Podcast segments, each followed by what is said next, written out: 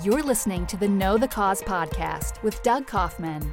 Visit us online at knowthecause.com and join the conversation at facebook.com slash knowthecause. Doug Kaufman here. I'm sitting here with Greg Emerson as a medical doctor, Dr. Greg Emerson from Brisbane, Australia, and his lovely friend Emma, who has known Greg for what, four or five years? Coming up four years. Four years, Yeah. and every year you come out with him. Um, I want to start this segment by enticing our listeners to really get into this segment because what the three of us know is something special, and it's really, Emma, the way you two met. Um, Dr. Emerson had heard of fungus maybe in his medical training, but saw me on Know the Cause all the way across the world and got in touch with me.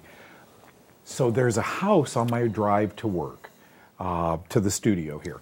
And it's for sale years ago, a decade ago, for $50,000. And I told Ruth, wow, I want to buy that house because the rental income in my old age will help, help me get retired. So I made an appointment and went in the house. I'm telling you, I walked into the front stair and I started hacking, coughing. There was mold in that house so bad, I can't even tell you. I, of course, walked out and said to the realtor, no thanks. The realtor went in and talked to the people for 20 minutes, you know, and then left. And she said, What is mold? And I said, Well, you'll know one day when you're diagnosed with a horrible problem. Uh, six months later, I'm driving to work. The house sold. I'm driving to work, and a medi- uh, an ambulance is out front, and they're wheeling somebody out, a heart attack or something in that home. I've got to wonder how much human illness takes place around mold and the fungi they make. And I understand you were living in a home before you met Greg that was horrible, horrible, horrible with mold. Yeah, that's correct. It Okay. was uh, water damaged. So it had, had been flooded and, and left to go mouldy. And I renovated just a quick band aid reno. So I moved in thinking it was beautiful. But I got to ask you, you didn't know all that. I didn't know anything No. about mold. No, no, No. idea. It was just mold. back And then then. along came the doc. I mean, you two met, thank God, you two met. And he said, Get out of there. Mm. And you left a little note, said to the next tenant, Call me. I. Call need to tell you. I have to tell you something. and somebody threw that note away really quickly. But I want to talk a little bit while I have you both here about the impact. You've worked in the clinic Yeah. with Greg? Yeah, I work in Um, the clinic. about the impact that this discovery of mold has made in your practice, in your lives. Obviously, it probably saved your life at a young age. Mm. Uh, patients, do you routinely investigate mold now? Oh, it's part of my. Uh, I ask them about have they lived on a farm, have they been exposed to chemicals, have they been exposed to mould. But in Queensland, the answer is yes, because there's high mould spores in the air. Of course, you don't want to compound that by living in. It's a very, very humid part of the world. It's 90% humidity at the moment, so you have to kind of cut the air to walk through it. So, you, if unless you've got kind of a, a, a big open house on the beach, you're going to have a problem with mold unless you're actively fighting it. And you know, dehumidifiers are really a must in the house. Um, and we use a HEPA filter as Oh, yeah. well, and uh, we ozone the house occasionally because it's a huge problem. But we've seen that coming out in the literature. You and I send articles back and forth. There was the big the, the problem with mold in Florida recently, and then we, uh, I sent that article about the Australian oncologist who was told, the, told the cancer patient that she has to get out of the mouldy house. Uh, so it might not be for the right reason. I think they're worried about them becoming sick from the mould because they have the chemotherapy. But you and I know there are art, scientific articles coming out now saying that mould might be causing the cancer rather than just being a result of it. So the, the information that you have been saying for 10, 20 years is slowly starting to get out there into mainstream medicine. You- uh, so we know mold exists from Emma's experience, your experience, and your meeting each other, which was fortuitous.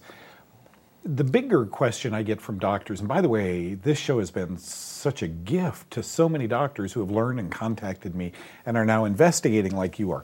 In your practice, do you see mold and the poisons that these molds make directly linked to some of the symptoms or diseases that the patients have?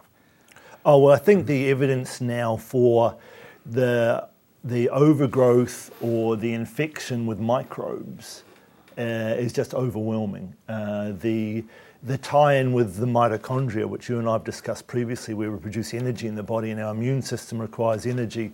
Uh, the, the data coming out now on mycotoxins damaging the mitochondria, uh, chronic bacteria that cause these autoimmune diseases mm. and the tie-in with mold and chronic bacteria. And we now know that it's not bacteria, viruses, or mold. It's usually a giant melting pot of all of them.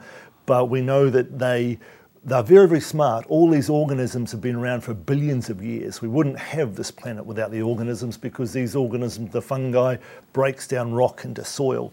So it has its role, but when it gets out of control, all these organisms start to damage us. They damage the mitochondria. The mitochondria produce our energy. Our immune system is incredibly energy dependent. So all of these organisms are very, very clever. They're, they're, they're way ahead of us in the war and they are paralysing our immune systems, which means now we can't get rid of them. Of course, what happens is that you then get a chronic disease, whether it's cancer, whether it's heart disease, whether it's diabetes, whether it's this epidemic of autoimmune disease. All these microbes are involved. They've all paralysed our immune system, and we start getting symptoms, and then, then we get put on. Um, immune suppressant drugs, mm. which decrease our immune system, which it's kind of like you have to throw water on the fire, but in the end, you have to work out why why the fire is starting in the first place, and that's one of the great problems with the. It's interesting though when you see when you first go to rheumatologist, the first medication you might get put on is sulfasalazine and Plaquenil, both of which are antimicrobial, some of them uh, antifungal, some of them antibacterial, they don't really recognize why you're being put on them, but ultimately they're antimicrobial. And the only reason that you get better from an antimicrobial is because there's a microbe causing the problem. And if, if you and I know that the microbe is often a mold or a bacteria or a virus. So the problem by having your immune system suppressed is yes, you get rid of your symptoms, but that microbe is going to be with you for the rest of your life. And, and I sent you that video I did on thistle. When I get a thistle thorn in my hand from foraging for thistles, I get an inflammatory response around that thistle, which eventually causes the skin of the thistle to die and the thistle comes out. If I block that inflammatory response, I'm never going to get rid of the thistle. You go on immunosuppressants, you go on medication which decreases immune system, which is what the microbes are doing in the first place. You're never going to get rid of the microbe. The mold is going to stay with you, the bacteria is going to stay with you, the Borrelia from Lyme disease, the viruses that we're finding now that, that are still persisting in the body are going to stay with you for the rest of your life, which is why you have your fibromyalgia, your rheumatic diseases, your lupus stays with you for the rest of your life. Chronic fatigue. Chronic fatigue. Like it's, I'll never forget, you guys, I was reading a Time magazine in an airport 12, 15 years ago. The cover said, Alzheimer's disease, cancer, heart disease, do they all share a common denominator? And then it said, yes, they do, inflammation. And it showed someone with the wrist, you know, that was all red and inflamed and so forth. And it was probably two or three months later, I was studying this, along comes a test called a C-reactive protein. We can now take a patient's blood and say, wow, you have inflammation going on. You're a sitting duck for cancer, Parkinson's, or, uh, Alzheimer's, etc. And then I read a study a year or two later that said that systemic mycoses. So once this fungus, this isn't vaginal, uh, this isn't ringworm, you know, this isn't scalp fungus. Systemic mycoses means it got in your bloodstream it's now in your liver, in your heart, uh, your blood is uh, circulating it. Systemic mycoses elevate C reactive protein. So I'm thinking when Dr. Emerson is talking about he's seeing arthritis in these patients, he's seeing the, the red, the swollen, the patient gets up in the morning and cries in pain.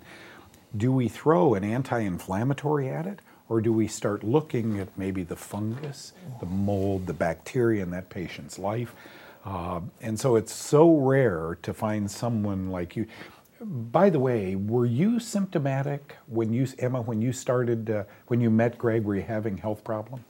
Um, about four weeks after I moved into that house, I felt sick. Yeah, I could barely. How move. did it manifest? Sick. With... Um, I could. It's more systemic, so I could barely move. Just um, sort of wow. migratory pains, fibromyalgic symptoms, fatigue, great fatigue.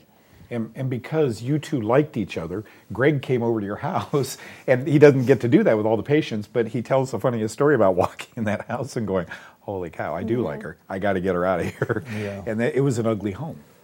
It was terrible home. We had a, qu- I had a quick look around, couldn't see much, but then I went underneath the house, uh, and uh, there was just mold all underneath the floorboards of the house. Frothing. Pretty common out there. Oh yeah, yeah, subtropical. Yeah, Okay. lots of mold. Uh, So, I'm not going to go here with you, but I'll go here with you with your patients. Do you see these people because they say a human yeast cell or fungal cell uh, as symbionts that live together, both have a membrane, cell membrane, both have a nucleus, both have DNA, and so forth. And- But one of them's dominant when you have a systemic mycosis, a fungal infection, and that is the fungal cell. These patients begin craving breads, pasta, alcohol, sugar. Had you gone down that line? Um, no, I've always been pretty pristine Okay. with my diet. but- Okay. So many of these patients will sit down and you'll do a diet diary on them, Dr. Emerson, and you just can't believe what they're eating, not to satisfy them, but to satisfy a living organism that is demanding that they eat that way. Absolutely. I mean, there's no doubt these organisms need to be fed. We know that uh, these guys feed on uh, yeast and processed carbohydrates, so you get the craving. But the science is also showing that now with, uh, again, these fancy terms they come out with, with the idea of leptin. And we now know the more weight you put on, the human body wants to store weight because it's used to famine. It goes, okay, if I've got a chance to store, store some fuel now, I'm going to store it. And it wants to hold on to that weight. So the trouble with weight is as the more you put on, uh, the harder it is to get rid of. And the body has this uh, thing called leptin, which means as you start to lose weight, the leptin levels start to decrease. And as leptin levels decrease, you start to get depressed and you start to crave carbohydrates. So, and we've all had that. We've all, we've all gone, okay, so I'm, I'm losing weight, but uh, I really feel like uh, having some sugar. And you get on that terrible sugar cycle where you can't get off it. Finally, you kick in and feel good. But we now know the whole inflammation, leptin, it all comes down to often the overgrowth of these organisms in our body which demand us to eat carbohydrates because it's their fuel source. When you see a, morbidly obese patient, 100 pounds overweight or 200 pounds overweight, that's a pretty deep well, isn't it? There isn't a thing. You know, the, the patient comes in and wants a diet pill. You know, there isn't one thing. You have to investigate. You and I talked about this, Emma, psychology. You have to investigate physiology. You've got to investigate anatomy. How are they holding up, you know, with tho- those bones? For a doctor to just say we're going to do bariatric surgery really doesn't address the etiology. Something's going on in that patient's uh, background. Absolutely. You, you talked about inflammation. It's the same thing. Inflammation's not a magic thing which suddenly appears. It's a process. It, something's causing the inflammation. Something's causing the weight gain. Um, and it's a matter of something's causing. Everyone talks about leaky gut. Yeah. Leaky gut's not something magical, which you, you sometimes just comes out of nowhere. There's something which makes your gut leak. It's a fancy term for irritable bowel. Well, sure, your bowel's irritable, but there's something making it irritable. And if you if you keep, I remember once that I was writing a book on goji berries, and somebody had written down in a book that uh, goji berries increase growth hormone levels. I thought, well, that's fascinating. Let me have a look. And I went back to the study which they showed, and uh, they just quoted the, the figure and they quoted the statement. And I had to go back 10 or 12 references before I finally found what was the um, underlying problem, or the, the underlying research. And the underlying research had been on two rats where goji berries had increased growth hormone levels. And again, so sometimes you've got to look at this research and, and ask where, where has it come from? We did the same thing with prostate cancer. People said testosterone causes prostate cancer. We went back and looked and found that wasn't actually the case at all. It was just something something that people quote. So you've got to look at where the research from this stuff comes from. You always got to look for the underlying cause.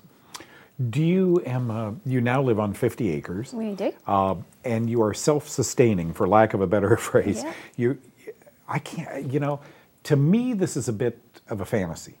I think to every guy, we like to almost vicariously live it. We'll watch you on TV, live your life, but we don't want to go out and, and twist the necks on the chickens, and we don't want to go out and grind up the, the berries and pluck the fruit and wash it and so forth. But you guys are doing it. And Greg has often said this isn't an experiment, this is all well documented. How different is this at your ages uh, than you were shopping at a store 10 years ago? I mean, you've taken on this lifestyle. Have you found it challenging, enjoyable, overwhelming, demanding? What, what, how, how is it going? Um, it's it is challenging. It's a lot of hard work, but it's very fulfilling. Yeah. Um, I don't know. For me, I love it. I love getting my hands in the earth and, and planting and cre- I'm, I'm a creative person at, in, by nature. So for me, it's just an extension of my creativity. I'm gardening, um, animals. It's it's of yeah. It's it's amazing. It really is amazing. You, uh, you're not in the medical field. As a matter of fact, you produced a child show, a child uh, kid, I, I'm, kid show. I'm, yeah, I used to be a performer. So Yeah. I did ballet till I was 19, and then I did musical theatre and She just lots of looks at, doesn't she? She just looks at all of hundred pounds soaking wet, and uh, and that's that's a rare combo that you would end up on this ranch working the soil each and every day. This isn't something where you two can say, "Let's take a week off." I mean, you got to work this place, and Yeah, when you're we taking this week off, their hands, you know, moving that, feeding the animals, and, and doing all of that. Any problem? Okay, I got to ask it. I know the listeners want to hear it. And I'm going to ask you, Emma, am, any problem killing, sacrificing an animal that you befriended? It's really funny because I've always uh, loved animals, sometimes more so than humans. Um, so for me, I, it, it was challenging when we first moved onto the farm to be able to sort of um, detach myself from the emotional connection that I had with animals. Yeah. Um, but it's it's definitely possible. Uh, I'll admit that Greg does all the Yeah, yeah. all the butchering. You do that yourself? Uh, I do the smaller animals. But when you get a cow or something, I get you a home, take I get a home butcher to come in. It's a it's a three man job. But Greg, this isn't a cow that's been fed Zeranol, a hormone that's been on antibiotics. I mean, they forage. They they're out on your land. They they eat my grass and they roam around on it's it's rainforest and so about twenty about half of the farm is uh, rainforest and the other half is pasture and they roam around on the pasture and they eat the grass and the only thing they get supplemented with is some natural minerals and natural seaweeds. This isn't grass that you go around with a chemical killer and kill the weeds. I mean, this is this cow is about as pure as pure as cows. they, can. they're, they're purely grass-fed cows. They get fed nothing but grass, and they're- they thrive and they're phenomenally healthy. They're wild. How is the meat? Yeah, it's great. It's amazing. Have you guys gone out to dinner at a restaurant and they said, yeah, yeah, it's all grass fed? And you know in your heart when you cut into that, it is not grass fed because you've had the real thing. Well, we've been experimenting with traditional ways of cooking the meat as well, which has been a fascinating journey for us. And we watch a lot of the uh, uh, American barbecue shows Right. on TV, which have become very fashionable. And we're learning about smoking meat. And I'm running courses now in New Zealand teaching people about uh, using uh, uh, cooking meat underground with hot stones. And uh, we're learning, learning about ways of cooking meat which are traditional and surprise, surprise, turn out to be much healthier because you're not getting the damage to the proteins in the meat and the advanced glycation end products another fancy term for damaging the meat when you cook it. We, we, we found out, and again, we spent time in Sedona with an Apache elder, and he said, yeah, that's how we cooked our meat traditionally because we knew it was much better for us. You, the, you know, the, the, the Native Americans weren't slapping a, a slice of bison in a frying pan and cooking it up with some polyunsaturated oils. They were using slow cooking techniques, and we mm. now know slow cooking meat avoids all the damage. People say meat is bad for you. Really? Because we've been eating it for several million years, and that's how we evolved as a species. Uh, The question is, what type are you eating? What type of meat are you eating, and how are you cooking it? That's what's critical. In, in closing this, it's kind of interesting to watch the big fast food companies make a blanket statement, a heroic blanket statement, like we're no longer going to use antibiotics in our meat. And mothers and dads are saying, great, then we're going to honor that fast food restaurant. Folks, here's what you need to know. I think what's happened here is the old switcheroo. Um, we found that a hormone, a mycotoxin, an estrogenic mycotoxin, uh, called zearalenone has formed into a, a, a chemical called zeranol that is fed to these animals now, these cows. And guess what zeranol does? It increases their weight. So they don't need the antibiotics anymore. And I think it's all sleight of hand that they're now telling us, hey, we will not. Boy, we're going to come up against that wall and we care for you people and we're going to take care. We're not putting antibiotics anymore. Shh. What we're putting in there is a different mycotoxin. Remember, antibiotics are mycotoxins, fungal metabolites. We're putting one in that I believe is the reason we're seeing eight and nine year old girls develop breasts and boys' voices change when they're eight or nine years old. We're accelerating precocious, we're inducing precocious puberty in these young children, all because for some reason or another, we got to make that cow fatter and fatter instead of caring about the health of the people eating it. You guys are amazing. I could go on another 20 minutes, and I know all the earbuds. You guys want to keep them in, don't you, and continue listening. We'll have more segments uh, like this. This couple is extraordinary, and we're honored that you're here. Thank you. Thank you. Thanks for having us, Doug. Thank you for listening to the Know the Cause podcast with Doug Kaufman. If you enjoyed the show, please take a moment to give us a five star rating on iTunes or tell a friend. For more, visit us online at knowthecause.com or like us on Facebook at facebook.com slash knowthecause.